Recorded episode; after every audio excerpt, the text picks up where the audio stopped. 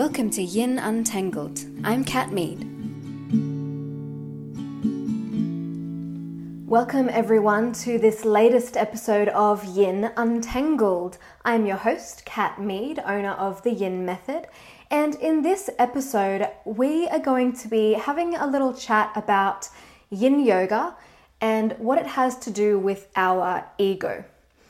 So you might be wondering, well, does ego even have anything to do with yin yoga? What's an ego? Do I even have one? The answer is yes, everyone has an ego. And the other answer is yes, our ego definitely comes into play a lot in our yin yoga practice. So, yin yoga itself is a process of becoming connected to our inner selves it gives us space and time to sit and notice thoughts and feelings and sensations and to kind of notice what's on repeat in our head. And it's a really great place to notice our habits. It's also the process of releasing our muscles, and it helps us to make space in deeper parts of ourselves, like all the way down to our bones, basically energetically, it's helping us to create these really open and free pathways or rivers for our energy to run. And it helps our life force to move more easily or unrestricted through our fascia or our connective tissue. If you're interested in fascia, go back to my last episode where we do a little introduction to what fascia is and what its qualities are. Now, if you've been listening to my podcast for a while or reading my blog, I know some people like to read things, some people like to listen to things, so I try to put them on both. By now, you'll know that we store a whole bunch of stuff, in inverted commas, in our tissues in our body. Now, this stuff can reveal itself in a big way when we practice yin yoga. It can reveal itself when we do any kind of physical activity because that's how we get stress and stuff that's been stored in our bodies out of our bodies. So, this stuff, it can be unresolved emotion, it can be trauma, it can be fear, pain, worry, and whatever other emotions that we as humans can feel and perceive, which is all of them. um, so, you'll notice that most of these examples, when I say like these emotions that are held in our body, they relate to emotions or experiences that we as humans often relate to as or perceive as being negative. Now, in traditional Chinese medicine, they say that there are no bad emotions. The only bad emotions are the ones that we don't address or the ones that we suppress. So, on this note, my point is, I guess, all of these emotions that I'm talking about that we perceive to be negative that can be held in our tissues is true. But it's also very possible that we can hold unresolved or unfelt joyful and happy and other perceived positive emotions in our tissues, in our bodies as well. I've been thinking a lot about this lately, and sometimes if we've been going through a hard time, if we've been in trauma, if we've been in fear and worry, that becomes what is normal to us. And so, if we're presented with a situation where we feel this sudden joy, this sudden happiness, it's very possible for us to suppress that because it feels foreign or it feels dangerous because it's not something that's in our norm. So, when we do yin yoga practice, when I say we might feel emotion and it's okay to cry and blah, blah, blah, that's true, but it's not just the perceived bad emotions. You might feel euphoric in a yin yoga pose because something is held in your tissues that's coming out and you're allowing yourself to feel that stuff you've suppressed. So don't get stuck in this perception that feeling your emotions in yin yoga or in exercise or anytime always has to be what your mind perceives as negative emotion. All right, What's our ego? Your ego is your conscious mind, it's the I. It's the thinking self, it's the conscious decision maker, it's the one you refer to as you. Now, our ego likes to keep us disconnected from ourselves and others. It can be a liar, and one of its many joys is to create separation because it loves drama. It loves to be sure of itself and it likes to be right and it likes to stay right. even when all the evidence is to the contrary, even when it is in fact wrong. Now, what does this have to do with yin yoga?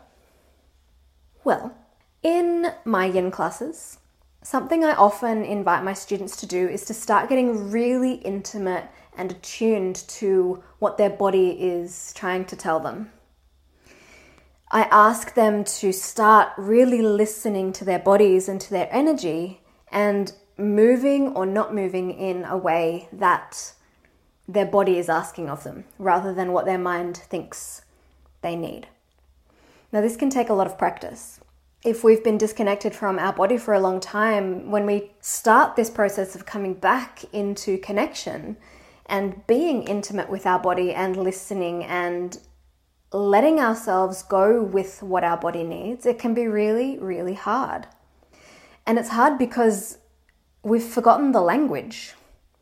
So I often invite my students to pay attention to the most subtle sensations that they can perceive at the time and to move or not move in a way that is honestly serving them based on what their body is telling them. So it's about listening to the wisdom of your body rather than listening to what your ego or your egoic mind thinks is right or thinks is what you need because it's not often right. It's based on past experiences, it's based on often fear and emotion that we create stories out of. So, this word, honestly, moving in a way that is honestly serving you, really matters. So, if you remember what we said about the ego, it loves drama. It loves, well, it can be a liar. It can hold on to these ideas of what our mind thinks is best, usually based on some past experience, and it can push you to do things or not that could end up being detrimental to you because it loves to be right, even when all the evidence is showing that it's wrong. Yin yoga helps us to create awareness. It helps us to create space between the thoughts and the sensations and the noise. This is why we spend so much time in stillness in yin, because it creates or helps us to cultivate this awareness. And it's within that awareness that we can learn to become responsive to what we really need, based on what our body is telling us, rather than what our mind thinks. So I know I've repeated that so many times, but that's really the crux of it. Our body is smarter than our mind. It holds this inherent wisdom that is connected to all that is. It's connected to the collective. And so it's picking up on a lot that our mind simply doesn't.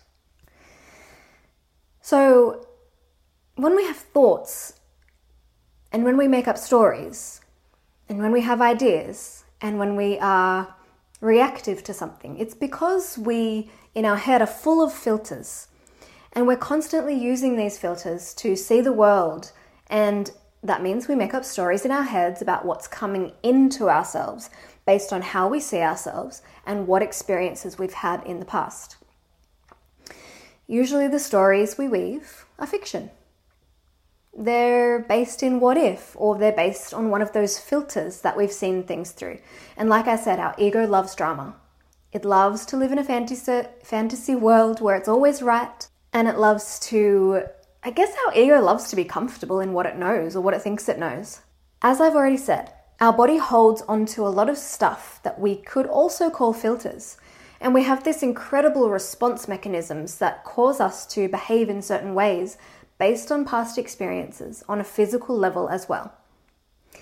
So, when we bring awareness into this and we start to spend more time in the space in between each thought, noticing the subtle sensations in our tissues and following our energetic requests, allowing our mind to be quiet in a yin class, allowing our ego to step to one side in a yin class. This is actually training us to do the same in our everyday lives. It's giving us objectivity. So, those epiphanies that you so often have on your yoga mat, they are not just for that moment. Those epiphanies you're having on your yoga mat is because you've unlocked something there, and they are becoming memories. They are becoming their own filters, but they're teaching you how to see past the ego, the drama, the stories, the self. So, these moments in between, they're showing you when you've been letting yourself be reactive instead of responsive. They are helping to rewire some of your filters.